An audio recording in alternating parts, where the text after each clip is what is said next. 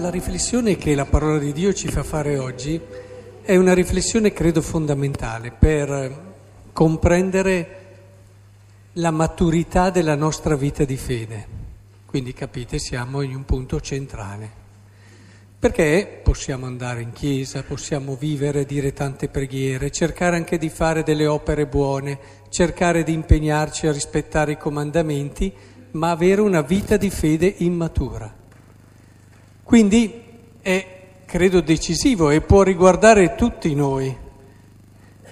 Nessuno si sente escluso. Mi piacerebbe riprendere le parole di San Paolo. Chi crede di stare in piedi, guardi di non cadere. Quindi, da dove partiamo in questa riflessione? Cerchiamo di partire dalla prima lettura.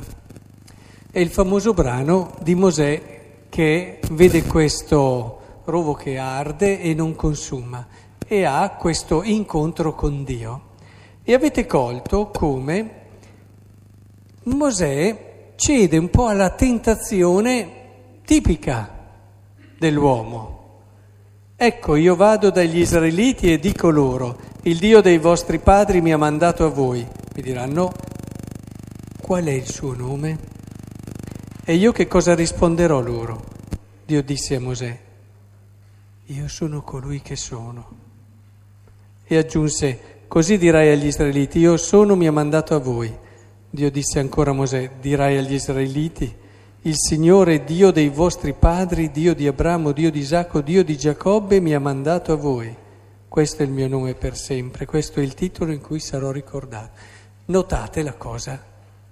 Allora, il nome ti dà la possibilità di inquadrare qualcuno eh, ti dà una conoscenza, ti dà la possibilità eh, di conoscerlo in un certo modo.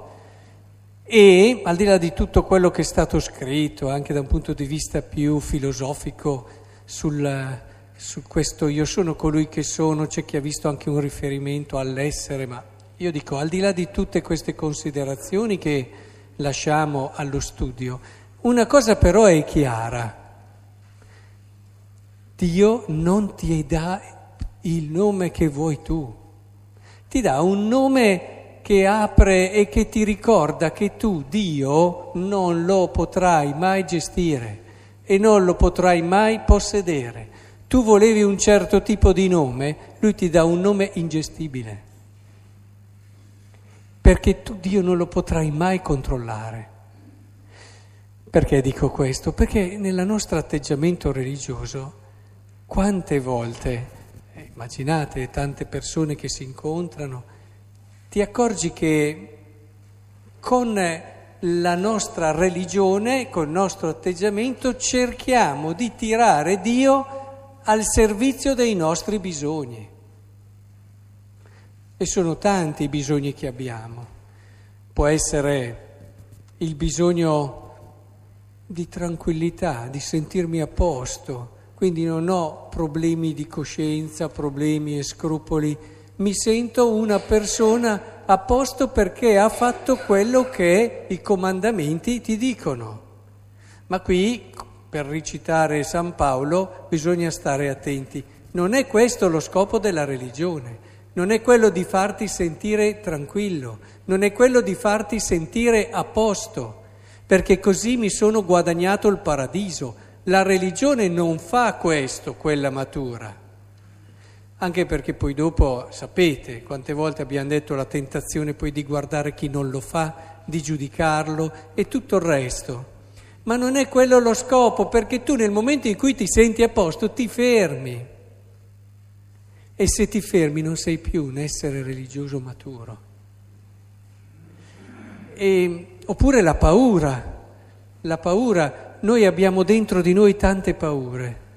Eh, pensate al mistero della morte, eh, il mistero appunto di che cosa poi andremo e ci sarà nel dopo, questi fantasmi che abbiamo tutti, oppure ma, tanti altri timori, paure di non essere accettato, accolto dalle persone e il bisogno appunto che hai di farti accogliere, di darti un nome attraverso anche certi atteggiamenti che inquadri nell'ordine della religione. Ma la paura parte che anche un uomo mm, non cattolico, ma grande sapiente come Gandhi, te lo diceva chiaramente, che eh, come dire, avere paura non è un atteggiamento, non è un requisito, non è un requisito spirituale.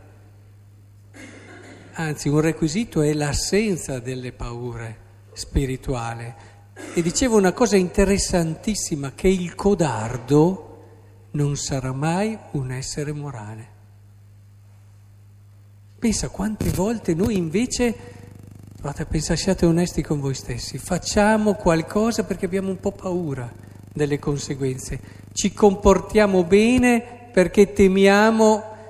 Io a volte dico, fate questo esercizio, tirate via tutte le conseguenze, tirate via che la gente lo venga a sapere, tirate via tutto, ma le fareste lo stesso le stesse cose. È un esercizio che fa bene, poi le cose ci sono, ma che ci aiuta a capire che cosa davvero ci spinge a fare certe cose e a non farne delle altre. Tutto questo per dire che noi spesso la religione la mettiamo al servizio del nostro bisogno di tranquillità, del nostro eh, vincere, il bisogno di vincere le nostre paure, di, del nostro bisogno a volte anche di affermazione, eccetera. Non è questo la religione. Anche il Vangelo, quando ci parla di queste persone, Gesù sta un po' scuotendo questi, perché anche qui, credete che questi qui fossero diversi dagli altri? Perché anche lì che, che idea c'è? Questi si sono comportati bene, come mai gli è successo questo? Come mai eh, è stato preso e ha avuto me, questo incidente, eppure era uno. Eh, ma se vai avanti così vedrai che la realtà ti smentisce la svelta.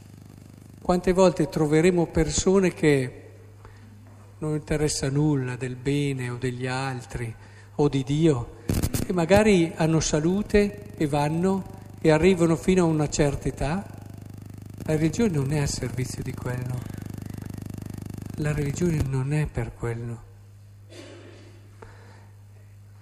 E allora io vi dico questo, oggi la parola di Dio ci aiuta ad entrare nella dimensione giusta del nostro rapporto di fede con Dio, dove dobbiamo ascoltarli i nostri bisogni e metterci sempre in movimento.